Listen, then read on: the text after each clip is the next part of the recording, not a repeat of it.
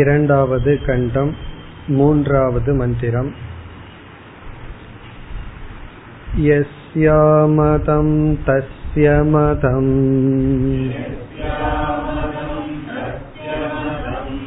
मतं यस्य न वेदसः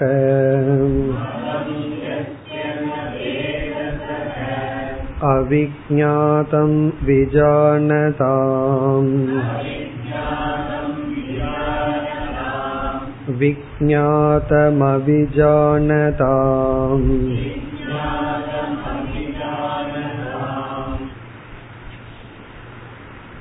இந்த இரண்டாவது பகுதியில் குருவானவர் சிஷ்யனுடைய ஞானத்தை பரீட்சை செய்கின்றார் அப்படி பரீட்சை செய்யும் பொழுது நீ நன்கு அறிவேன் என்று நினைத்தால் நீ அறியவில்லை என்று சொல்கின்றார்.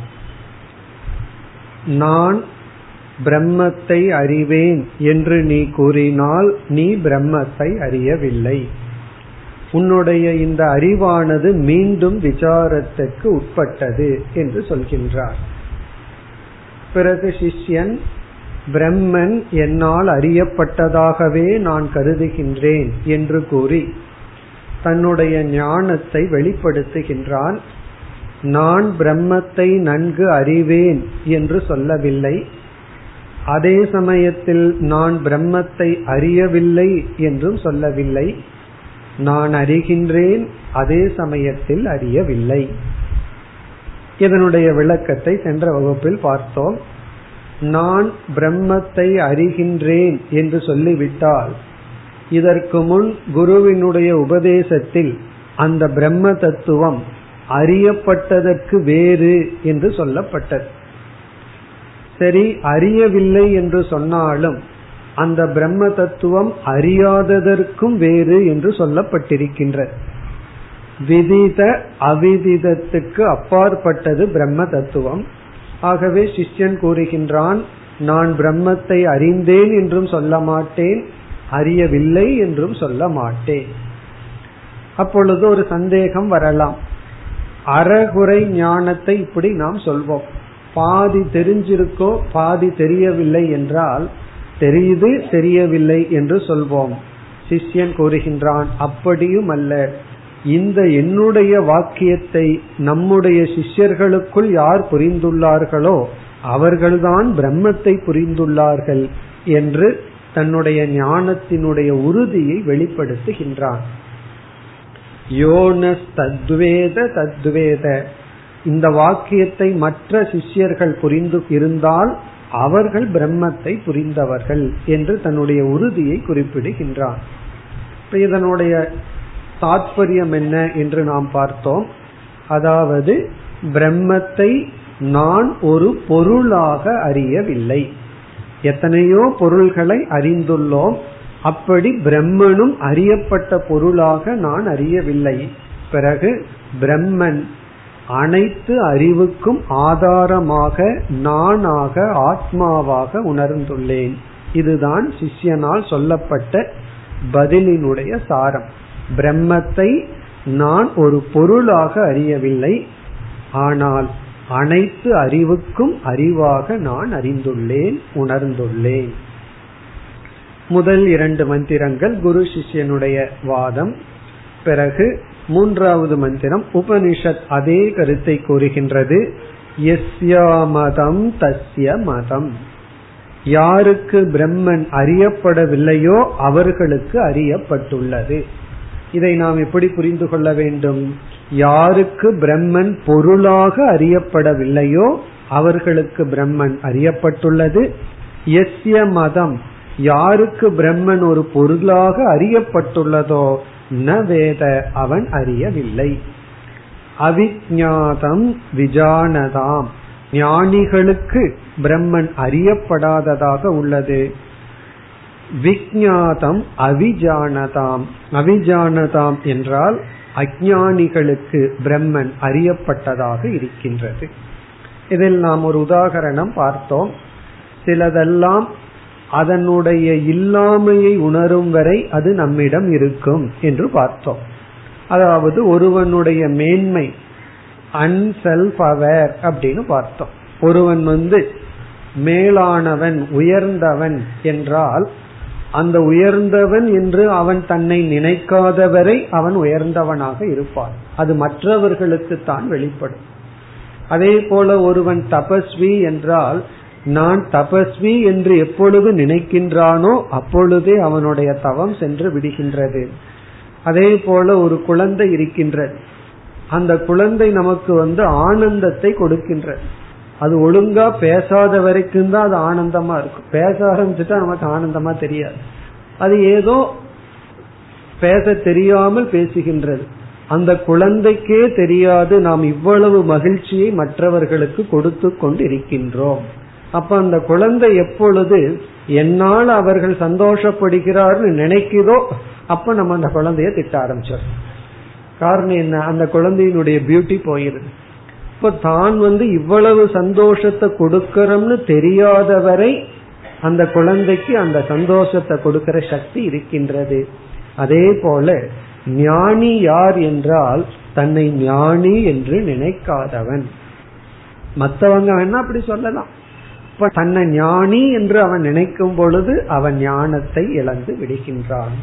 அதனாலதான் மற்ற எல்லா ஞானமும் கர்வம் அப்படிங்கிற ஒன்றுடன் சேர்ந்து இருக்கும் இப்ப எந்த ஒரு வித்வானை எடுத்துக்கொள்ளுங்கள். நாதஸ்வர வித்வானோ அல்லது இசையிலோ அல்லது படிப்பிலேயோ அவர்களிடம் இந்த வித்யா கர்வம் அப்படிங்கிறது இருக்கும். எனக்கு வித்யா கர்வமே இல்லை அப்படின்னு என்ன அர்த்தம்? வித்யையே இல்லைன்னு அர்த்தம். அறிவே இல்லைன்னு அர்த்தம். எந்த ஒரு மனிதன் அவன் ஸ்போர்ட்ஸ் மேனா இருக்கலாம் தன்னிடம் ஒரு ஆற்றல் இருந்தால் அறிவு இருந்தால் அதனுடைய சைடு எஃபெக்டா இருக்கிறது கர்வம். மற்ற கர்வம் வந்து பணம் வந்தா அதுக்குன்னு ஒரு கர்வம் வந்துடும் ஆனா அந்த கர்வம் போறதுக்கு வாய்ப்பு இருக்கு. ஏன்னா பணம் எப்ப வேணாலும் நம்ம விட்டு போலாம். பணம் போனா கர்வம் போயிடும் பதவி வந்தா அதற்குன்னு ஒரு கர்வம் இருக்கு. அந்த கர்வமும் அழிவதற்கு வாய்ப்புண்டு. ஏன்னா பதவி எப்ப வேண்டுமானாலும் போலாம். ஆனா வித்யா கர்வம் இருக்கே அது அழியறதுக்கே வாய்ப்பு இல்லை. காரணம் என்ன? அந்த வித்யா அழியாது. ஒரு அறிவு நமக்கு வந்து விட்டால் அதோடு சேர்ந்து அந்த கர்வமும் இருக்கும். ஆனால் ஆத்ம வித்யாவில் மட்டும் அது இருக்காது. காரணம் என்ன? ஆத்ம ஞானத்தை அடைந்தவன் இந்த ஆத்ம ஞானமே நீ ஆத்ம ஞானி என்ற உணர்வையும் அழித்து விடும் நான் ஞானி என்பதையும் சேர்ந்து நீக்கி நீ பிரம்மன். நான் ஞானின்னு சொன்னாவே அவன் மனதை அபிமானம் வைத்து விட்டான் மனதில் உள்ள குணத்தை தன்னுடைய குணமாக எடுத்துக்கொண்டான். தான் ஆத்மா என்பதோடு அவன் நிறுத்தி விட்டால் அந்த வித்யா கர்வமும் இருக்காது. அதுதான் ஆத்ம ஞானத்தினுடைய எக்ஸ்ட்ரா மகிமை. இப்ப மற்ற ஞானம் அடைஞ்சா கர்வம் வந்துடும் அதனாலதான் நான் ஞானத்தையே அடையிறதில்லைன்னு சொல்லக்கூடாது. மற்ற ஞானம் வந்தால் கர்வம் வந்தால் அந்த ஞானத்தினுடைய அனித்தியத்துவத்தை பார்க்க வேண்டும். இந்த அறிவும் அனித்தியமானது. நம்ம மனதுல வந்து மெமரி எல்லாம் போயிடுதுன்னு வச்சுக்கோமே. பிறகு வந்து இந்த அறிவு நம்மிடம் இருக்காது. ஒரு ஸ்போர்ட்ஸ்மேன் என்ன உணரணும்? இந்த மாதிரி நம்ம ஷைன் பண்றது கொஞ்சம் வருடம் தான் அதுக்கப்புறம் ரெஃப்ரியாவோ அல்லது கமெண்ட்ரி சொல்றவராகவோ உட்கார முடியுமே தவிர விளையாட முடியாது அப்படின்னு அந்த அனித்தியத்துவத்தை உணர வேண்டும். இப்படி அனித்தியத்துவத்தை உணர்ந்து நம்மிடம் இருக்கிற சக்தியில் வருகின்ற கர்வத்தை நீக்க வேண்டும். ஆனால் இந்த ஆத்ம ஞானம் நான் ஞானி என்ற அகங்காரத்தையும் அது கொடுக்காது. அதுதான் அவிஜாதம் விஜானதாம். அறிபவருக்கு அதாவது ஆத்ம ஞானத்தை அறிபவருக்கு தான் ஞானி என்ற எண்ணமும் இருக்காது ஆனால் விஜாதம் நான் அறிந்துள்ளேன் என்று சொல்பவன் அறியவில்லை இனி அடுத்த மந்திரத்தில் வேறொரு கருத்து வருகின்றது நான்காவது மந்திரம் प्रतिबोधविदितं मतम्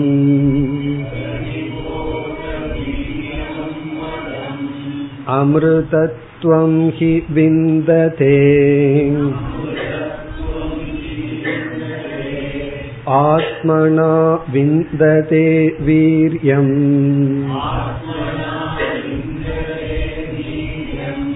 विद्यया विन्दते मृतम्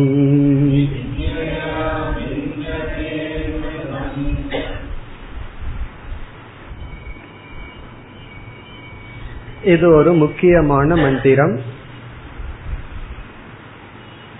மிக அழகாக மீண்டும் ஆத்ம தத்துவம் விளக்கப்பட்டுள்ளது. இந்த மந்திரத்தில் மூன்று கருத்துக்கள் அமைந்துள்ளது. முதல் கருத்து பிரம்ம ஞான உபாயம் அல்லது ஆத்ம ஞான உபாயம். எப்படி ஆத்ம ஞானத்தை அடைதல்? அல்லது பிரம்ம ஞானத்தை எப்படிப்பட்ட விசாரத்தின் மூலம் அடைதல். இரண்டாவது கருத்து சாதனை. மிக அழகாக இங்கு ஒரு இரு சாதனை கூறப்பட்டுள்ளது. மூன்றாவது ஞான பலம்.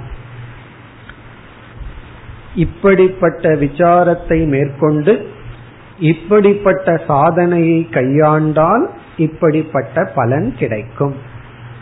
ஆகவே இந்த மந்திரம் மிக முக்கிய மந்திரம் ஆகின்றது. ஸ்ரோத்ரஸ்ய ஸ்ரோத்ரம் என்பது எப்படி? இந்த உபனிஷத்துக்கென்றே ஒரு முக்கியமான சொல்லோ அதே போல இந்த மந்திரமும். இனி ஒவ்வொரு கருத்தாக நாம் எடுத்துக்கொள்வோம். முதல் கருத்து பிரம்ம ஞான உபாயம். அல்லது ஆத்ம ஞான உபாயம். அதாவது பிரம்மத்தை எப்படிப்பட்ட விசாரத்தின் மூலமாக புரிந்து கொள்ளுதல் என்பதும் எந்த மாதிரி நம்ம விசாரம் பண்ணி அந்த ஆத்மாவை அல்லது அழியாத பொருளை புரிந்து கொள்ளுதல். நம்ம சொல்றோம் விசாரம் பண்ணணும் விசாரம் பண்ணணும் எப்படி செய்வது? எப்படிப்பட்ட விதத்தில் நாம் விசாரம் செய்தால் பிரம்மத்தை பற்றிய ஞானத்தை அடைய முடியும்? பிறகு அந்த பிரம்மத்தை எங்கு அறிதல்? நம்ம என்னன்னு சொல்லிடுறோம். பிரம்ம எங்க இருக்குன்னா எல்லா இடத்துலயும் இருக்குன்னு சொல்லிடுறோம். சொல்வதற்கு ஈஸி சாஸ்திரம் படிக்காதவர்களிடமே சென்று இறைவன் எங்க இருக்கின்றான்னு கேட்ட என்ன சொல்வார்கள்? எல்லா இடத்துலயும் இருப்பார்கள் சொல்வார்கள். அதுக்கு எந்த சாஸ்திர ஞானமும் வேண்டாம்.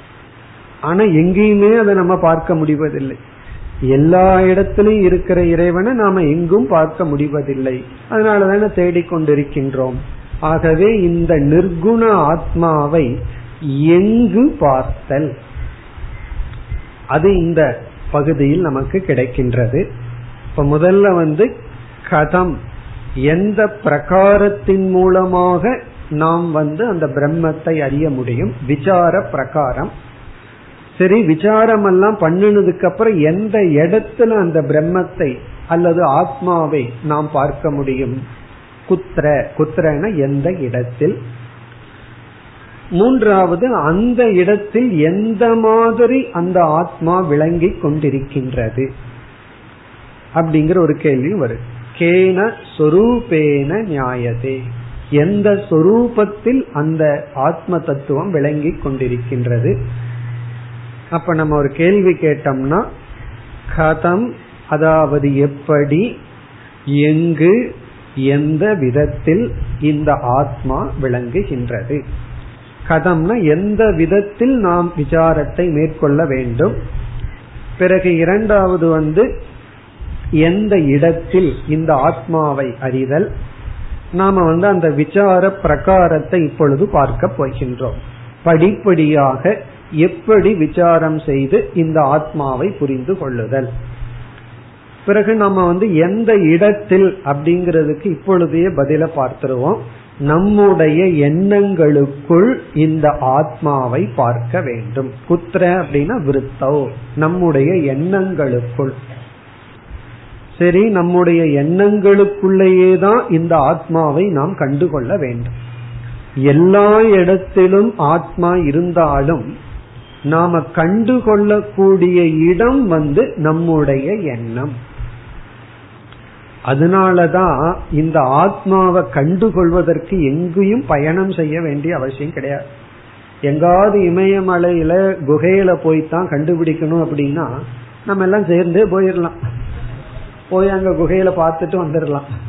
ஆனால் இந்த ஆத்மாவை நம்முடைய அவரவர்களுடைய எண்ணத்திற்குள் தான் கண்டுகொள்ள வேண்டும். சரி அவரவர்களுடைய எண்ணத்திற்குள் எந்த பிரகாரமாக கேன சொரூபேன எப்படி கண்டுகொள்ள வேண்டும்? நம்ம இறுதியில பதில் பார்க்க போறோம். அதை விசாரம் பண்ணி அதற்கு முன்னாடியே ஆன்சர் பார்த்துருவோம். சாட்சி ரூபேன.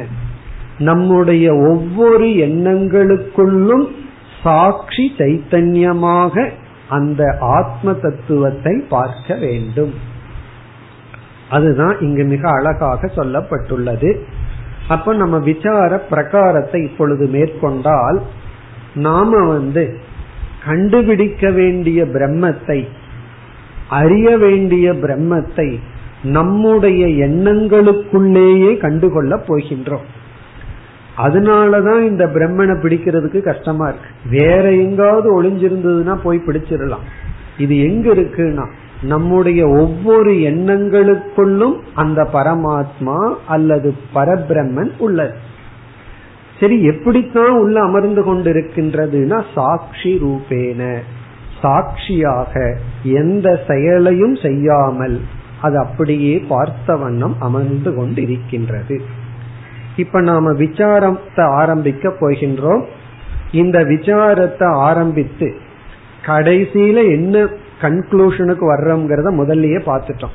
அதாவது நம்முடைய ஒவ்வொரு எண்ணங்களுக்குள்ளும் சாட்சியாக சாட்சி சைத்தன்யமாக அந்த ஆத்மாவை அறிய வேண்டும். அப்படி அறிந்தால் அந்த பிரம்மன் அறியப்பட்டது ஆகின்றது இனி நம்ம விசார பிரகாரத்திற்கு செல்வோம்.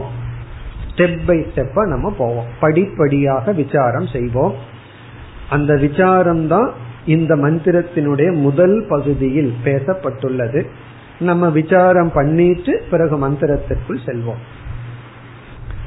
முதல் படி எப்படி நமக்கு ஞானம் வருகின்றது? நமக்கு வந்து ஞானம் ஞானம்னா எந்த ஒரு அறிவும். ஏதாவது ஒரு பொருளை பற்றிய ஞானம் நமக்கு எதன் மூலமாக வருகிறது அப்படிங்கிறது கேள்வி. நம்ம படிப்படியா எப்படி செல்கின்றோம்னா நமக்கு தெரிஞ்ச விஷயத்திலிருந்தே நம்ம உள்ள போக போகின்றோம். அதனால வந்து முதல்ல ரெண்டு மூணு படி தெரிஞ்ச விஷயம் தானு விட்டுட்டா அப்புறம் மூணாவது படியில போய் விழுந்தோம்னா எங்க இருக்கோம்னு தெரியாம போயிடும். அதனால முதல் படியிலிருந்து கவனமாக நாம் பின்பற்றி வந்தால் இந்த விசார பிரகாரத்தினுடைய இறுதி வரை நமக்கு நன்கு விளங்கும். இப்ப நம்முடைய முதல் கேள்வி ஞானம் எப்படி வருகின்றது? ஞானம்னா எந்த ஒரு அறிவும். எனக்கு இது தெரியும் அப்படின்னு சொல்றோம்னா அப்படி ஒரு அறிவு வருவதற்கு முக்கிய காரணம் மூல காரணம் என்ன? என்றால் அதற்கு சாஸ்திரம் கொடுக்கின்ற பதில் விருத்தி துவாரா. துவாரம்னா காரணம். எண்ணங்கள் மூலம் நமக்கு ஞானம் ஏற்படுகின்றது. இப்ப வந்து நான் இதை பற்றிய அறிவை அடைந்து விட்டேன் என்று சொன்னால் அங்க என்ன நடந்திருக்குன்னா அதை பற்றிய ஒரு எண்ணம் வந்துள்ளது என்பது பொருள். எண்ணத்துக்கு நம்ம வந்து சம்ஸ்கிருதத்துல விருத்தி என்று சொல்கின்றோம். விருத்தி என்றால் மனதில் தோன்றுகின்ற எண்ணம். ஞானம் வந்து எண்ணங்கள் மூலமாகத்தான் வரும். இப்ப வந்து ஞானத்துக்கு வேற எத்தனையோ சில நிபந்தனைகள் எல்லாம் இருக்கு. அறிபவன் இருக்க வேண்டும். அறிவை கொடுக்கும் கருவி இருக்க வேண்டும். அரிய பொருள் இருக்க வேண்டும். இதுல ஏதாவது மிஸ் ஆன ஞானம் வராது. அறிய வேண்டிய பொருள் அந்த யோகிதையுடன் இருக்க வேண்டும். சரியா? யோகிதை என்றால் அறியப்படும் பொருள் அறியப்படும் தன்மையுடன் இருக்க வேண்டும். இப்ப மனிதர்களாகிய நமக்கு சப்தத்தை பற்றிய ஞானம் வேணும்னா சப்தம் வந்து நம்ம காதுக்கு கேட்கக்கூடிய ஃப்ரீக்குவன்சில இருக்கணும். ஒரு பொருள் முன்னாடி இருக்குன்னா அதுக்கு லைட் இருக்கணும். அந்த பொருள் வந்து வெளிச்சத்தினால வியாபிக்கப்பட்டு இருக்கணும் இதெல்லாம் யோகிதா. அதாவது அந்த ஆப்ஜெக்டுக்கு இருக்க வேண்டிய சில நிபந்தனை. சரி ஆப்ஜெக்ட் இருக்கு காது இல்ல கண்ணு இல்ல அப்படின்னா ஞானம் கிடைக்காது. காது கண்ணு இருந்து அதை பயன்படுத்துகின்ற அறிபவன் இல்லை என்றால் ஞானமும் வராது. இப்ப அறிபவன் இருக்க வேண்டும் அரிய கருவி இருக்க வேண்டும் அறியப்படும் பொருள் இருக்க வேண்டும். இந்த நிபந்தனை எல்லாம் இருந்தாலும் இந்த அனைத்து நிபந்தனைக்குள்ளிருந்தும் விருத்தி என்று ஒன்று உருவாகித்தான் நமக்கு ஞானம் ஏற்படுகிறது. இப்ப நமக்கு வந்து நான் பத்து அறிவை அடைந்தேன் என்றால் நமக்கு பத்து எண்ணங்கள் வந்துள்ளதுன்னு அர்த்தம். ஒவ்வொரு ஞானமும் ஒவ்வொரு எண்ணமாக விருத்தியாக நமக்கு வந்துள்ளது. இதுதான் முதல் கருத்து. இப்ப ஞானம் என்பது விருத்தியின் மூலமாகத்தான் வரும். பல பேர் வந்து எண்ணமில்லாத அறிவு என்றெல்லாம் சொல்வார்கள். சில புஸ்தகத்துல எல்லாம் இருக்கும் அதெல்லாம் சாஸ்திரத்துக்கு முரண்பாடான கருத்து. எண்ணமே இல்லை ஆனா ஞானம் வந்தாச்சு என்றெல்லாம் சிலர் நினைப்பார்கள். அப்படி சொல்றதுக்கே எண்ணம் வேண்டும். எண்ணம் இல்லை ஆனால் ஞானம் இருக்குன்னு கூட ஒரு எண்ணத்தினாலதான் அப்படி சொல்ல முடிகிறது. ஆகவே ஞானம் என்பது எண்ணங்கள் மூலமாகத்தான் நமக்கு கிடைக்கும். இனி இரண்டாவது ஸ்டெப் முதல் கருத்து வந்து எந்த ஒரு அறிவும் எண்ணத்தின் மூலமாகத்தான் நமக்கு வரும் விருத்தியின் மூலமாகத்தான் ஏற்படுகின்றது. இரண்டாவது கருத்து எப்படி விருத்தி உருவாகின்றது? கதம் விருத்திகி ஜாயதே. எப்படி எண்ணம் தோன்றுகிறது? இப்ப நம்ம என்ன ஆராய்ச்சிக்கு போயிட்டோம்? நம்முடைய எண்ணம் இருக்கே தாட் அது எப்படி உற்பத்தி ஆகின்றது அப்படிங்கிற விசாரத்தில் இருக்கின்றோம். நம்மளுடைய தாட் வந்து எப்படி உற்பத்தி ஆகின்றது? இப்ப சாஸ்திரத்தினுடைய திருஷ்டியில பார்த்தோம்னா நம்முடைய எண்ணம் எப்படி உற்பத்தி ஆகிறது என்றால் அறிபவன் ஆகின்ற நான் என்ற ஒருவன் இருக்கின்றேன். இந்த அறிபவனாகிய நான்கிறது வந்து நம்முடைய மனம் சூக்ம சரீரம் அதற்குள் ஒளிர்ந்து கொண்டிருக்கின்ற சிதாபாசம்னு சொல்லுவோம். அதற்குள் ஒளிர்ந்து கொண்டிருக்கின்ற ஒரு ஒளிர்வு அப்படிப்பட்ட நான் என்ன செய்கின்றேன்? அறிவை கொடுக்கும் கருவியை பயன்படுத்தும் பொழுது. இப்ப நம்ம உதாரணமா கண்ணை எடுத்துக்குவோம். கண்ணுக்கு முன்னாடி ஏதோ ஒரு பொருள் இருக்கு. ஒருவர் வந்து இதை பார் என்று சொல்கிறார்கள். இத பார் என்று சொன்ன உடனேயே நம்மை அறியாமல் எந்த இந்திரியத்தை பயன்படுத்த ஆரம்பிப்போம்? உடனே கண்ணை பயன்படுத்த ஆரம்பிப்போம். அதற்கு முன்னாடி விழிச்சிட்டே இருந்தாலும் கண்ணை ஒரு கருவியாக பிரமாணமாக பயன்படுத்தி அந்த பொருளை பார்ப்போம். ஒருவர் வந்து ஒரு பொருளை காமிச்சு இதுல இருந்து வர்ற சவுண்ட கேளு. என்ன சவுண்ட் வருதுன்னு பார் அப்படின்னு சொல்கிறார்கள். வாட்ச காமிச்சு இதுல இருந்து பேர்டு சவுண்ட் வருதுன்னு சொன்ன உடனே நம்முடைய அட்டென்ஷன் எங்க போகும்? உடனே காதுக்கு நம்முடைய கவனம் சென்று காதை பயன்படுத்துவோம். ஒரு மலரை காட்டி இதனுடைய வாசனையை பார் என்றால் உடனே நம்முடைய கவனம் நாசி மூக்குக்கு சென்று விடும். இவ்விதம் அறிபவன் எதை அறிய வேண்டும் என்கின்றதை நிச்சயம் செய்தவுடன் அவன் அடுத்தது அவனுடைய கவனம் வந்து அதற்கு தகுந்த கருவிக்கு செல்வான். பிறகு இந்த இந்திரியமானது கண்ணானது தயாராக இருக்கும். எதற்கு? அந்த பொருளை கிரகிக்க. இது நம்ம சொல்லும் போது மெதுவா சொல்றோம். இதெல்லாம் நொடிக்கு நொடியில நடந்துருது. இப்ப அறிபவன் வந்து இதை அறிய வேண்டும்னு முடிவு செய்தவுடன் அவன் என்ன செய்கின்றான்? அறிபவன் கண் வழியாக அந்த பொருளை வியாபிக்கின்றான். கண் வழியாக போகி அந்த பொருள் வியாபிக்கப்படுகின்றது. அப்ப என்ன ஆகின்றது என்றால் இந்த இந்திரியமானது துவாரமாக இருந்து நம்முடைய மனம் ஒரு எண்ணம் என்கின்ற ரூபமாக உருவெடுத்து அந்த பொருளை வியாபிக்கின்ற. இப்ப நான் கண் மூலமாக ஒரு பொருளை பார்க்கும் பொழுது அந்த பொருளை அந்த பொருள் ரூபமான எண்ணத்தினால் வியாபிக்கின்றேன். அப்ப அந்த மலர் ரூபமாக ஒரு எண்ணம் உற்பத்தி ஆகின்ற. அப்ப என்ன ஆகின்றது என்றால் அந்த மலருடைய எவ்வளவு ரூபமோ எந்த ஃபார்மோ அந்த ஃபார்ம்ல ஒரு தாட் உற்பத்தி ஆகின்றது. அப்ப விருத்தி எப்படி உற்பத்தி ஆகிறது என்றால் அறிபவன் அறியப்படும் கருவியின் மூலமாக அறியப்படும் பொருளை வியாபிக்கும் பொழுது. உண்மையிலேயே நம்ம அந்த பொருளை வியாபிக்கிறோம். எப்படி வியாபிக்கின்றோம்? ஸ்தூல சரீரத்துல வியாபிப்பதல்ல. எண்ணங்களால் அந்த பொருளை நாம் வியாபிக்கின்றோம். ஒரு பொருளை நம்ம பார்க்கிறோம்னாவே அந்த பொருள் மயமாகவே நாம் மாறி விடுகின்றோம் எப்படி? எண்ணங்கள் ரூபமாக. அந்த இடத்துல ஒரு எண்ணம் உற்பத்தி ஆகின்றது. இப்ப எண்ணம் எப்படி உற்பத்தி ஆகிறது என்றால் அறியப்படும் பொருளை வியாபித்து அந்த பொருள் ரூபமாக சூக்மமான ஒரு எண்ணம் உற்பத்தி ஆகின்றது. இப்ப வந்து ஸ்தூலமான பொருள் சூக்மமான பொருள் இப்ப பொருள் ரெண்டாயாச்சு. இப்ப ஸ்தூலமான ஒரு மலர் வெளியே இருக்கு. அந்த மலரினுடைய போட்டோ போல நம்முடைய எண்ணம் அது சூக்மமாக மனதிற்குள் வந்து விட்டது. இது எப்படி வருகிறதுனா அறிபவன் தன்னுடைய மனதை இந்திரியங்கள் மூலமா செலுத்தும் பொழுது முழு மனதும் செல்வதில்லை. அந்த மனம் கண் வழியாக சென்று எண்ணங்கள் என்கின்ற ஒரு உருவத்தை எடுத்து இப்ப மலர் அப்படிங்கிற ஒரு எண்ணம் உருவாகி உள்ளது. பிறகு நாம் எதை அனுபவிக்கின்றோம் என்றால் இந்த மாதிரி போட்டோ கேப்சர் ஆன உடனே நம்முடைய மனம் அந்த எண்ணத்தை தான் பார்க்கின்ற. அந்த எண்ணத்தை அது பார்க்கின்றது. இப்போ அறிபவன் கண் மூலமாக வெளியே சென்று அந்த மலரை அவன் அப்படியே கிரகித்து எண்ணங்கள் ரூபமா உள்ள வந்த உடனே நாம நம்ம எண்ணத்தை தான் பார்க்கிறோம். எண்ணத்தை பார்த்து என்ன சொல்கின்றோம்? நான் அந்த மலரை அறிகின்றேன் அப்படின்னு சொல்றோம்.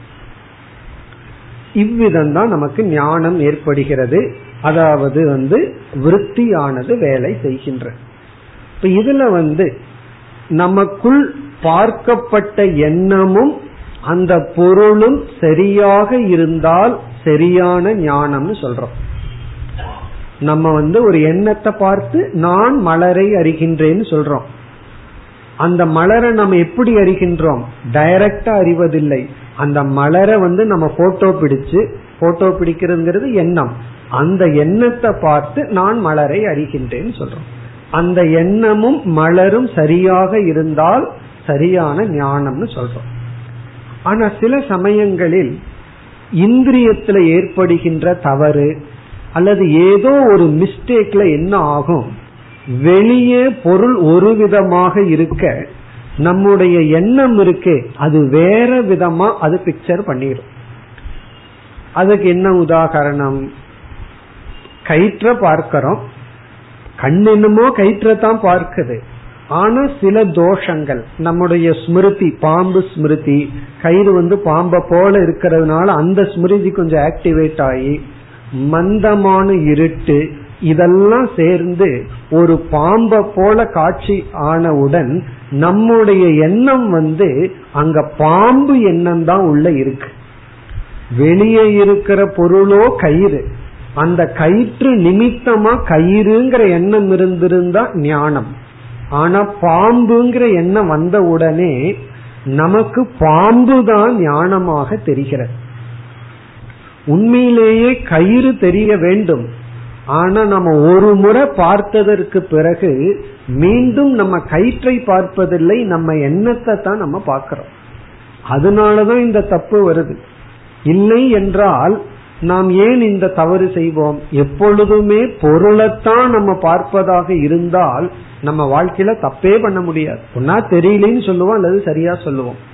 தவறான ஞானம் வருவதற்கு காரணம் நாம என்னைக்குமே அந்த பொருளை பார்த்ததற்கு பிறகு நாம் மீண்டும் பார்ப்பது அந்த பொருளை அல்ல எண்ணங்களை தான் உண்மையிலேயே நம்ம எல்லா ஞானத்திலும் பொருள் நிமித்தமாக எண்ணத்தை தான் பார்த்து அந்த விற்த்தியின் மூலமாகத்தான் நம்ம விவகாரம் செய்து கொண்டு இருக்கின்றோம் அதனாலதான் தவறான ஞானம் சரியான ஞானம் எல்லாம் நடைபெற்று கொண்டு வருகிறது. இப்ப இப்ப எண்ணம் எப்படி உற்பத்தி ஆகிறது என்றால் இந்த எண்ணமானது வெளி விஷயத்திற்கு சென்று அந்த வெளி விஷயத்தை வியாபித்து அது உற்பத்தி ஆகிறது. காதாக இருந்தால் சப்தமாக இருந்தால் சப்தம் காது வரைக்கும் வருகின்றது. பிறகு வந்து அந்த சப்த ரூபமாக எண்ணம் வடிவெடுக்கின்றது வாசனையாக இருந்தால் வாசனை ரூபமாக. இங்க ரூபம்னா வாசனா மயமாக எண்ணம் மாறுகின்றது. இப்படியெல்லாம் எண்ணங்கள் மாறி மாறி அந்த எண்ணத்தை நாம் பார்த்து நான் இந்த அறிவை உடையவன். ஒருவர் வந்து ஒரு மலரை காட்டுகின்றார். பார் என்று சொல்கிறார். உடனே நான் கண் மூலியமா சென்று மலரை வியாபித்து ஒரு எண்ணம் தோன்றி அந்த எண்ணத்தை பார்த்து நான் மலரை அறிகின்றேன் என்று சொல்கின்றேன். இனி அடுத்த மூன்றாவது படிக்கு வருகின்றோம். அடுத்த கேள்வி வந்து இந்த எண்ணத்துக்கு அறிவை கொடுக்கும் சக்தி எப்படி வந்தது? எப்படி விருத்தி ஞானத்தை கொடுக்கின்றது? விருத்திய பார்த்து ஞானத்தை அடையிறோம்னு சொல்லிட்டோம். இந்த எண்ணத்துக்கு எப்படி சக்தி வந்தது? இதுவரைக்கும் நம்ம வந்து லாஜிக்காவே போயிடலாம். இனிமேல் தான் நமக்கு சாஸ்திரத்தினுடைய ஹண்ட்ரட் பர்சன்ட் உதவி தேவைப்படுகின்றது. இப்ப இதுவரைக்கும் நம்ம சொன்ன கருத்துல வேற எந்த கருத்து வேறுபாடு இருக்காது. இனி நம்ம வந்து சாஸ்திரத்தினுடைய அடிப்படையில தான் பேசியாக வேண்டும். இந்த எண்ணத்துக்கு அறிவை கொடுக்கும் சக்தி எப்படி வந்தது என்றால் எப்படி வந்து இந்த ஸ்தூல சரீரம் இருக்கே அது வந்து ஸ்தூல பஞ்சபூதத்தில் ஆனதுனால இத ஜடம்னு நம்ம சொல்றோம். ஒரிஜினலா ஜடம். அதற்குள்ள நம்ம மனசு இதெல்லாம் இருக்கிறதுனால உணர்வா செயல்படுது. ஆனா ஒரிஜினலா இது ஜடம். அதே போல சாஸ்திரம் சொல்கின்றது நம்முடைய மனமும் சூக்மமான பஞ்சபூதத்தில் ஆனது அதுவும் இயற்கையில ஜடம். இப்ப நம்முடைய எண்ணங்களும் சொரூபமாக ஜடம். அதற்கென்று உணர்வு கிடையாது. அதாவது எதெல்லாம் நகருதோ அதெல்லாம் உணர்வுடையதுன்னு சொல்ல முடியாது. காற்று நகர்கிறது. அந்த காற்றுல வந்து ஜடமான தூசிகள் நகர்கின்றது. அதனால அது உணர்வுடையதுன்னு சொல்ல முடியாது. அதே போல எண்ணங்கள் சூக்மமாக இருந்தாலும் அது ஜடமானது. ஆகாசம் வந்து சூக்மமா இருக்கு ஆனா ஜடமா இருக்கு. ஆகாசத்துக்கு ஸ்பேஸுக்கு உணர்வு கிடையாது. அதே போல எண்ணம் ஜடமானது. இப்ப இந்த பிரின்சிபிள் இதன் அடிப்படையில வச்சுட்டு தான் அடுத்தது நம்ம பேச முடியும். சில பேர் வந்து இல்ல எண்ணம் சொரூபமாகவே சேத்தன சொரூபம் சொன்னா பிறகு நம்ம ஒன்னும் பேச முடியாது. இப்ப எண்ணம் ஜட சொரூபம். அது எப்படி தெரிகிறதுனா ஜடமான சூக்ம பஞ்சபூதத்தினுடைய மாற்றம் தான் எண்ணங்கள். ஆகவே எண்ணம் ஜட சொரூபம். இப்பொழுதுதான் ஒரு கேள்வி வருகிறது. ஜடமான எண்ணம் எப்படி நமக்கு ஞானத்தை கொடுக்கும்? இது எப்படின்னு சொன்னா நம்முடைய ஸ்தூல சரீரம் யோசிச்சு பார்த்தா ஜடம்தான் ஆனா அது எப்படி உணர்வை கொடுக்கின்றது?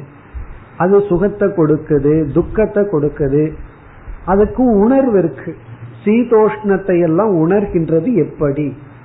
அதே போலதான் இங்க கேள்வி கேட்கிறோம். ஸ்தூலமான உடல் எதையும் உணராத தன்மை உடையதாக இருந்தும் அது எப்படி உணர்கிறது அப்படின்னு ஒரு சந்தேகம் வருவது போல ஜடமான எண்ணம் எப்படி அறிவை கொடுக்கின்றதுன்னு ஒரு கேள்வி கேட்கிறோம். இந்த உடலுக்கு நம்ம என்ன பதில் சொல்லுவோம்? மனது உடலுக்குள் இருந்து உணர்வுடைய மனம் உடலை வியாபிக்கிறதுனால உடல் சேதனமா இருக்கு.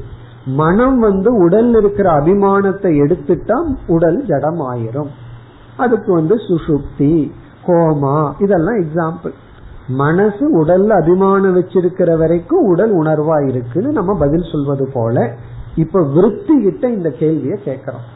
ஜடமான எண்ணம் எப்படி ஞானத்தை கொடுக்கும்? அப்பொழுதுதான் சாஸ்திரம் வந்து ஒரு தத்துவத்தை நமக்கு அறிமுகப்படுத்துகின்றது.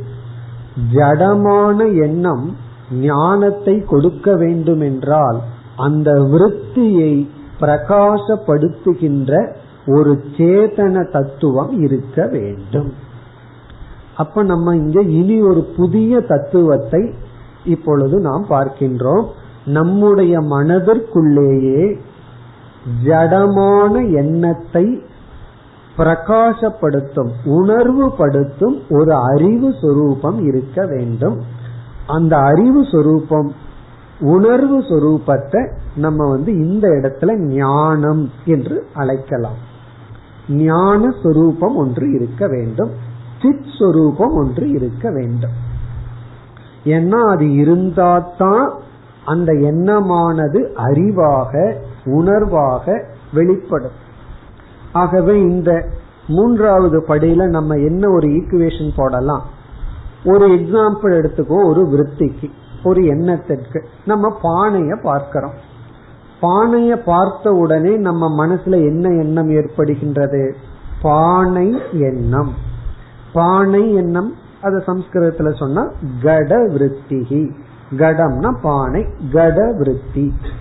இந்த கட விருத்தி கட ஞானமாக இருக்க மாற வேண்டும் என்றால் பானையை பற்றிய எண்ணம் பானை ஞானமாக நமக்கு வர வேண்டும் என்றால் அந்த கட விருத்திக்கு யார் துணை செய்ய வேண்டும்? ஒரு ஞானம் துணை செய்ய வேண்டும். ஆகவே இப்ப நம்ம என்ன ஈக்குவேஷன் போடுறோம்?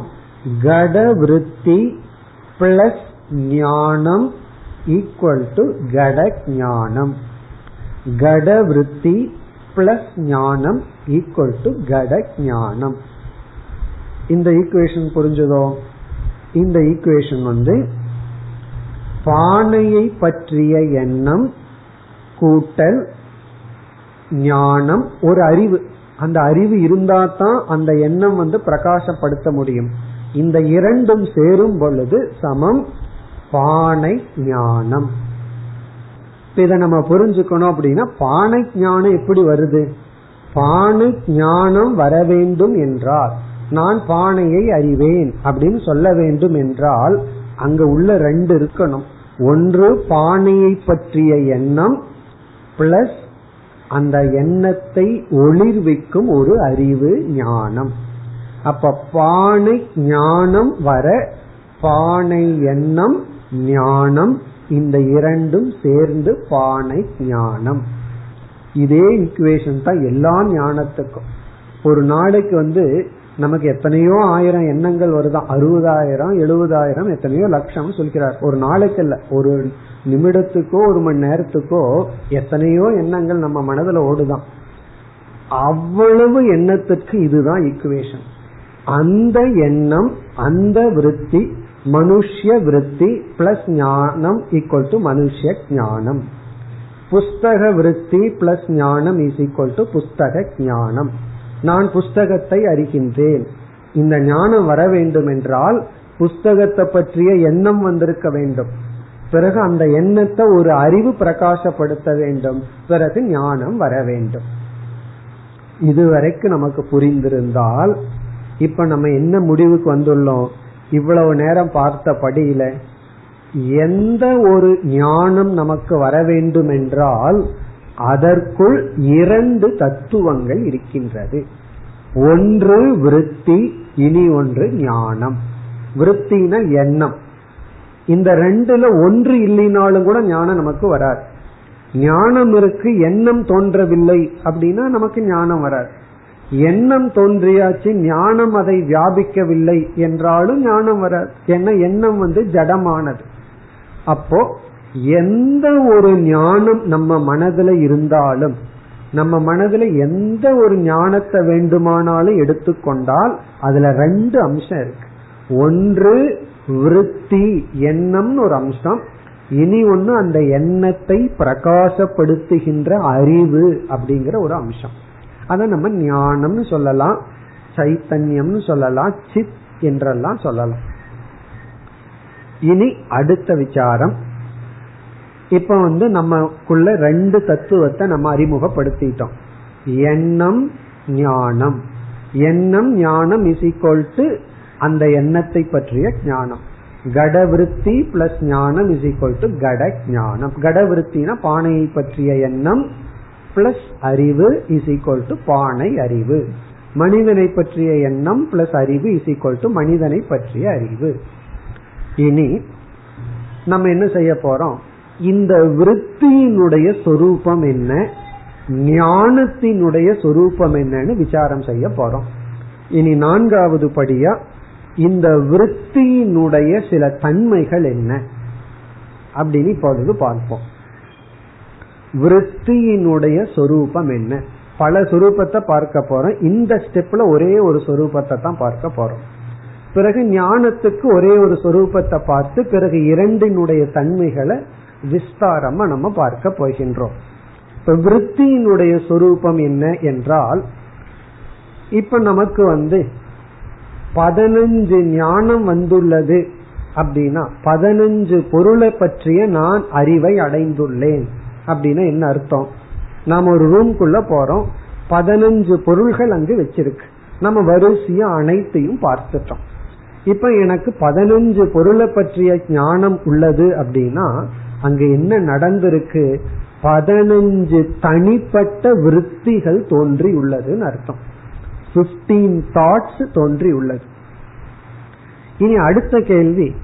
பதினஞ்சு ஞானம் வந்துள்ளதுன்னா பதினஞ்சு எண்ணங்கள்னு சொல்லும் போது இந்த பதினைந்து எண்ணங்கள் ஒரு எண்ணத்துக்கு இனி ஒரு எண்ணத்துக்கு ஒற்றுமை இருக்கா வேற்றுமை இருக்கான்னு கேட்டா வேற்றுமை இருக்கின்ற முதல் எண்ணம் வேறு இரண்டாவது விருத்தி வேறு மூன்றாவது விருத்தி வேறு. ஏன்னா நான் முதல்ல அந்த ரூம்ல இருக்கிற பானைய பார்த்தேன். பிறகு அந்த ரூம்ல இருக்கிற பானைக்குள்ள இருக்கிற தண்ணீரை பார்த்தேன். பிறகு வந்து மூடிய பார்த்தேன் கிளாஸ பார்த்தேன். இப்படி எல்லாம் பார்த்தோம்னா பதினஞ்சு ஞானத்துல பதினஞ்சு விருத்தி ஒவ்வொரு விருத்தியும் வேறுபட்டதாகவே இருக்கும். முதல் விருத்தியினுடைய தன்மை வேறு இரண்டாவது விருத்தியின் தன்மை வேறு மூன்றாவது விருத்தியின் தன்மை வேறு.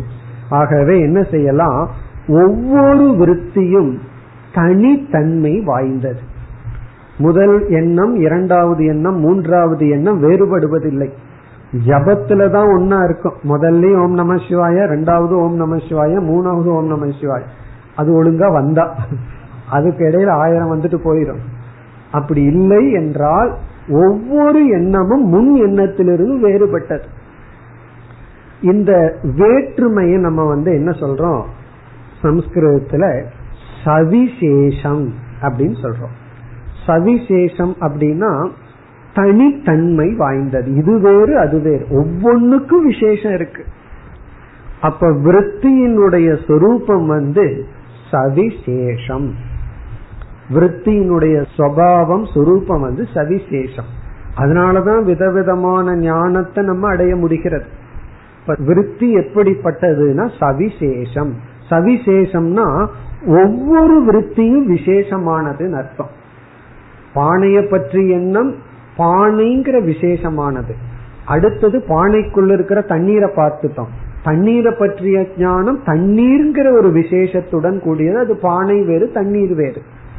இவ்விதம் ஒவ்வொரு எண்ணங்களும் விசேஷமானதுன்னா அதற்கென்று தனித்தன்மை வாய்ந்தது. அது இனி ஒன்றோடு வேறுபட்டதாக இருக்கும். அப்ப நம்ம வந்து ஒரு நிமிடத்திலேயோ அல்லது ஐந்து நிமிடத்திலேயோ அறுபதாயிரம் எண்ணம் நம்ம மனதுக்குள்ள வந்துட்டு போச்சுன்னா என்ன அர்த்தம்? அறுபதாயிரம் சவிசேஷ விருத்திகள் வந்தாச்சு வந்துட்டு போயாச்சுன்னு அர்த்தம். அதனாலதான் ஜபத்துல வந்து நம்ம அந்த விசேஷமா விதவிதமா என்ன மாறி மாறி போயிட்டு இருக்க வேண்டாம். ஒரே சீரா இருக்கட்டுன்னு ஒரு பிராக்டிஸ் கொடுக்கறோம். மனதனுடைய தன்மையே ஒரு எண்ணம் அடுத்த எண்ணம் முதல் எண்ணத்துக்கு வேறா இருக்கும். மூணாவது எண்ணம் இரண்டாவது எண்ணத்திற்கு வேறா இருக்கும். இப்படி வேற்றுமையுடன் கூடியிருப்பதுதான் விருத்தியினுடைய சொரூபம். ஏன்னா நாம பார்க்கிற நாம ரூபங்கள் அவ்வளவு விசேஷம். இந்த உலகத்தை பார்த்தோம்னா எல்லாமே வேற்றுமையாக உள்ளது. நம்ம எல்லாம் மனுஷன்னு சொல்றோம்.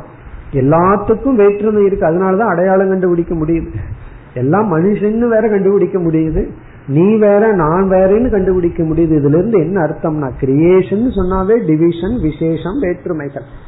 ஆகவே அந்த வேற்றுமையான உலகத்தை பார்க்கிற எண்ணமும் எப்படி இருக்கும்? அந்தந்த வேற்றுமையை அது கிரகிக்கும். உண்மையிலேயே விருத்தி அப்படின்னு சொன்னா அந்த வேற்றுமையை கிரகிச்சாதான் சரியான ஞானம். பாக்குறதெல்லாம் ஒன்றாவே தெரிஞ்சதுன்னு வச்சுக்கோமே அது ஞானம் கிடையாது. அதுல ஏதோ மைண்ட்ல ப்ராப்ளம்னு அர்த்தம். என்னென்ன வேற்றுமை இருக்கோ அந்த வேற்றுமையை அப்படியே கிரகிச்சாதான் அது ஞானம். ஆகவே விருத்தியினுடைய ஒரு சொரூபம் சவிசேஷம். இனி ஐந்தாவது கருத்தா வர்றோம். ஞானத்தினுடைய சொரூபம் என்ன? அப்படின்னு கேள்வி கேட்டா இப்ப உங்களுக்கே புரிஞ்சிடும் இப்ப பதினஞ்சு எண்ணங்கள் வந்திருக்கு. ஒவ்வொரு எண்ணத்தையும் ஞானம் பிரகாசப்படுத்தி இருக்கு அப்ப அங்க பதினஞ்சு ஞானம் இருக்கா அப்படிங்கறத இப்பொழுது கேள்வி. பதினைந்து எண்ணங்கள் இருந்தது. பதினைந்து எண்ணங்களையும் ஞானமானது பிரகாசப்படுத்தியது. அதற்கு பதினைந்து ஞானம் தேவையா? அல்லது ஒரே ஒரு ஞானம் போதுமா? என்றால் சவிசேஷ விற்த்திகளை பிரகாசப்படுத்துகின்ற ஞானமானது ஒன்றுதான் ஏகம். அதுக்கு பதினஞ்சு டிஃபரண்ட் ஞானம் வேண்டாம். பை ஃபேக்ட் இருக்கக்கூடாது. அப்படி இருந்தா ப்ராப்ளம் ஆயிடும். அதுக்கு ஒரே ஒரு ஞானம் தான் இருக்க முடியும் இருக்க வேண்டும். எப்படி என்றால் இந்த ஹால்ல இப்போ லைட் இருக்கு. ஒருவர் வந்து செல்கிறார். பிறகு இரண்டாவது ஒருவர் வந்து செல்கின்றார். மூன்றாவது ஒருவர் வந்து செல்கின்றார். இப்ப வந்து மூன்று விசேஷமான மனிதர்கள் வந்து சென்று விட்டார்கள். ஆனால் இந்த மூன்றையும் விளக்குகின்ற வெளிச்சம் இருக்கே லைட் இருக்கே அது மூன்று லைட்னு சொல்லுவோமா? அது ஒன்றே ஒன்று ஒரே ஒரு சொரூபம். அதனாலதான் அந்த மூன்றையும் சமமாக விளக்க முடிகிறது. இந்த லைட் வந்து மாறுவதில்லை அது ஒன்றுதான். ஆகவே எங்கு வேற்றுமை இல்லையோ விசேஷம் இல்லையோ அதை நம்ம வந்து சங்கிற இடத்துல ஒரு நிறுங்கிற வார்த்தைய போட்டு ஞானம் நிர்விசேஷம். இப்ப ஞானத்தினுடைய சொரூபம் என்ன? நிர்விசேஷம். நிர்விசேஷம்னா அங்க வேற்றுமையே கிடையாது. இப்ப நம்ம மனதுல அறுபதாயிரம் எண்ணம் வந்தா அறுபதாயிரம் வேற்றுமை உடைய எண்ணம். அறுபதாயிரம் எண்ணத்தையும் பிரகாசப்படுத்துகின்ற ஞானம் ஒரே ஒரு ஞானம். அறுபதாயிரம் ஞானம் சொல்லக்கூடாது. ஒரே ஒரு ஞானம். இப்ப ஞானம் நிர்விசேஷம் விருத்தி சவிசேஷம். இதெல்லாம் ஒவ்வொரு செகண்டும் நம்ம மனசுல நடந்துட்டு இருக்கிறது தான் இப்ப சவிசேஷ விருத்தியை நிர்விசேஷ ஞானமானது விளக்குகின்றது. இப்ப ரெண்டு ஆப்போசிட் நேச்சர் சேர்ந்திருக்கு. அறிவோ ஒன்று அறிவோ விசேஷமற்றது. எண்ணமோ பல விசேஷத்துடன் கூடியது. இந்த இரண்டும் அருகிலிருந்து சேர்ந்து ஞானம் நமக்கு வருகிறது. இப்ப ஞானம் வரும்போது ஃபைனல் ப்ராடக்டை எப்படி வருதுன்னு பார்ப்போம். இப்ப வந்து நம்ம இந்த ஈக்குவேஷன் இருக்கு. அந்த ஈக்குவேஷன் இந்த பக்கம் என்ன இருக்கு? லெப்ட் ஹேண்ட் சைடு அதெல்லாம் ஸ்கூல்ல படிச்சது. ஏதோ கிளாஸுக்கு ரிலாக்ஸ்டா வரலாம்னு சொன்னா. இன்னைக்கெல்லாம் இந்த மாதிரி மேத்ஸ் கிளாஸ் எடுக்கிறீங்களா வேற வழி கிடையாது. இந்த இடம் இப்படி எடுத்தா தான் புரியும். அப்படி வந்து இப்ப வந்து மேத்ஸ் கிளாஸ்ல தான் இருக்கும். லெப்ட் ஹேண்ட் சைட்ல ரெண்டு ஃபேக்டர் இருக்கு. ஒன்று வந்து விருத்தி. அது சவிசேஷம். பிளஸ் ஞானம் நிர்விசேஷம். வெளியே வரும்போது ஈக்குவல் டு வரும்போது ரெண்டு சேர்ந்து நாம ஆக்சுவலி என்ன சொல்லணும் என்றால் சவிசேஷ விருத்தியுடன் நிர்விசேஷ ஞானத்தை நான் அடைந்தேன் அப்படின்னு சொல்லணும். நிர்விசேஷமான ஞானத்தை சவிசேஷ விருத்தியின் மூலம் அடைந்தேன்னு சொல்வதற்கு பதிலா இப்படியெல்லாம் நம்ம புரிஞ்சுக்காம சவிசேஷ ஞானத்தை அடைந்தேன் அப்படிங்கறத நம்ம அனுபவம். இப்ப வெளியே எப்படி வந்திருக்கு? சவிசேஷ ஞானம். இப்ப சவிசேஷ விருத்தி பிளஸ் நிர்விசேஷ ஞானம் இஸ் ஈக்வல் டு சவிசேஷ ஞானம் அதை நம்ம தமிழ்ல பார்த்தோம்னா புரிஞ்சிடும் அதாவது வேற்றுமையுடன் கூடிய எண்ணம் கூட்டல் வேற்றுமையற்ற ஞானம் சமம் வேற்றுமையான அறிவு. இப்படித்தான் நம்ம சொல்லிட்டு இருக்கோம் வேற்றுமையுடன் கூடிய எண்ணமும் வேற்றுமையற்ற ஞானமும் சேர்ந்து நம்ம விவகாரத்துல எதை சொல்றோம்? வேற்றுமையான ஞானம் அப்படின்னு சொல்றோம். அதனாலதான் எனக்கு இவ்வளவு அறிவு இருக்கு இத தெரியும் இந்த ஞானம் இருக்கு அந்த ஞானம் இருக்குன்னு சொல்லும் போது இங்க வந்து வேற்றுமையான ஞானம் அப்படின்னு சொல்றோம்.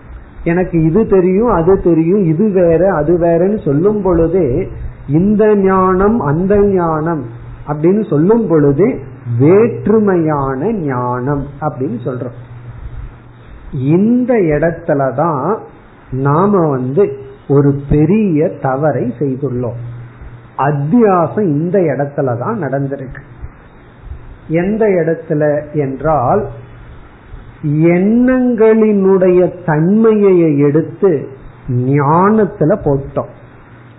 ஞானத்தினுடைய தன்மையை எடுத்து எண்ணங்களுக்குள்ள போட்டு இரண்டுக்கும் வேற்றுமை தெரியாமல் நாம் ஒன்றாக விவகாரம் செய்து வருகின்றோம்.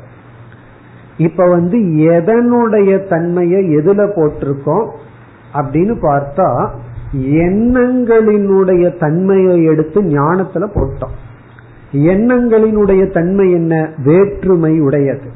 அதை ஞானத்துல போட்டு விதவிதமான ஞானத்தை நான் அடைகின்றேன்னு சொல்லி ஞானத்துல வேற்றுமை இருக்கிறது போல நம்ம நினைச்சிட்டு இருக்கோம் விவகாரம் பண்றோம். ஜடமான எண்ணம். அதுல என்ன பண்ணிட்டோம்? ஞான சொரூபத்தை அதுல போட்டு அந்த எண்ணம் உணர்வுடையதாக நாம் நினைத்து விட்டோம். எப்படி ஜடமான உடல் உணர்வு ரூபமா இருக்கிறதா நினைச்சு விவகாரம் பண்றோம் அனுபவிச்சுட்டு இருக்கோம் அப்படி இங்க என்ன ஒரு தவறுதல் நடந்துள்ளது என்றால்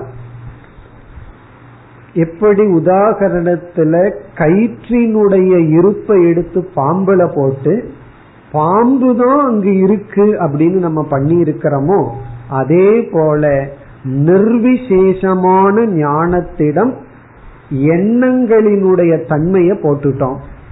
ஞானத்தினுடைய தன்மை எடுத்து ஜடமான விருத்திக்குள்ள போட்டு நம்ம விவகாரத்துல என்ன சொல்றோம்? நான் இதை அறிகின்றேன் நான் அதை அறிகின்றேன் நான் இப்படி அறிகின்றேன் அறிவு வந்து சவிசேஷமாக வேற்றுமையுடையதாக கூறி அந்த அறிவுல வந்து எனக்கு சரியா புரியல சரியா புரிஞ்சிருக்கு இப்படி எல்லாம் சொல்லி கொண்டு வருகின்றோம். இப்ப வந்து நம்முடைய வேலை என்ன? இதெல்லாம் நம்ம எஃபர்ட் இல்லாம பண்ணியாச்சு. இப்ப சாஸ்திரம் இந்த இடத்துல என்ன போதிக்கின்றது என்றால் நாம் இப்ப ஆராய்ச்சி பண்ண வேண்டித்தது எண்ணங்களினுடைய தன்மைய தனியா ஒரு லிஸ்ட் போடணும். ஞானத்தினுடைய தன்மைகளை தனியா புரிந்து எண்ணங்களினுடைய தன்மையை எண்ணத்தை சார்ந்தது ஞானத்தினுடைய தன்மையை ஞானத்தை சார்ந்ததுன்னு தனித்தனியா பிரிச்சு இதெல்லாம் நம்ம வந்து மனதுல அறியாமையில ஒன்றின் தன்மையை இனி ஒன்றுல வச்சிருக்கோம். அதை தனியா பிரிச்சு நான் என்பவன் இந்த எண்ண கூட்டத்தை சார்ந்தவன் அல்ல எண்ணங்களினுடைய தன்மை என்னுடையது அல்ல நான் இந்த ஞானத்தை சார்ந்தவன் ஞான சொரூப்பின்னு புரிந்து கொள்ள வேண்டும். ஒரு உதாரணம் பார்ப்போம். இப்ப வந்து நம்ம மனதுல ஒருவரை பார்த்த உடனே கோபம் வருது. உடனே மனதுல என்ன வந்திருக்கு? குரோத விருத்தி. கோபம் அப்படிங்கிற எண்ணம் வந்திருக்கு.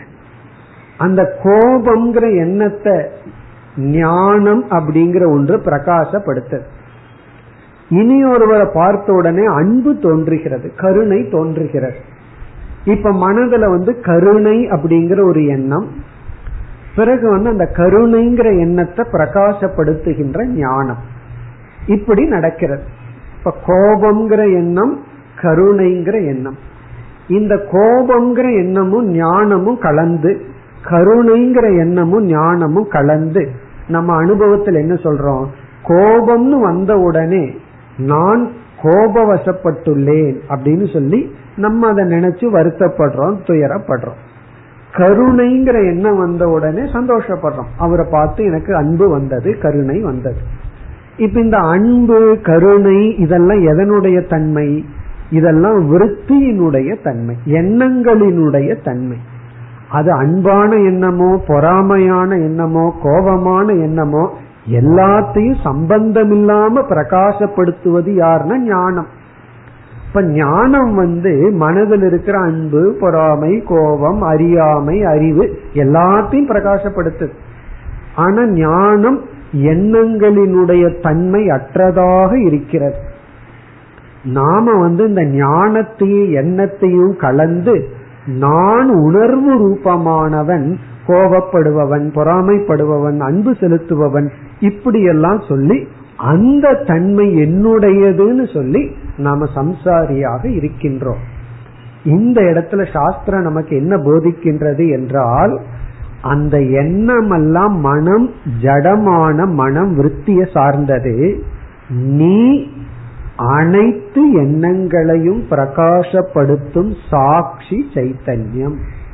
நீ நிர்விசேஷமான ஞான சொரூபி இப்ப நான் யார் என்றால் மனதில் வருகின்ற காமக்ரோதாதி விருத்திகளை பிரகாசப்படுத்தும் சாட்சி ரூபமாக இருக்கின்ற அறிவு நான் ஞானம் ஞான். பிறகு இந்த எண்ணங்கள் நான் அல்ல. இப்படி புரிஞ்சுட்டோம் அப்படின்னா நம்ம மனதில் வர்ற எண்ணங்களிடமிருந்தே நமக்கு விடுதலை. என்ன எண்ணம் வந்தாலும் அதை நான் பிரகாசப்படுத்துபவன் என்று நான் என்னை புரிந்து கொள்வதுதான் மோக்ஷம். அதுதான் ஞானம். இப்ப இந்த இடத்துல மேலும் விசாரம் நமக்கு பாக்கி இருக்கு. அதாவது உண்ணம் எண்ணங்களினுடைய தன்மை ஞானத்தினுடைய தன்மையெல்லாம் நம்ம லிஸ்ட் பண்ணி எப்படி ஒன்றை ஒன்று நாம் ஏற்றி வைத்துள்ளோம்னு பார்த்து பிறகு மீண்டும் நான் எப்படி சாட்சி ரூபம் என்று விசாரம் செய்ய வேண்டும். அடுத்த வகுப்பில் தொடர்போம் ॐ पूर्णमधपूर्णमिधं पूर्णात्पूर्णमुदच्छते पूर्णस्य पूर्णमादाय पूर्णमेवावशिष्यते ॐ शान्ति शान्ति शान्तिः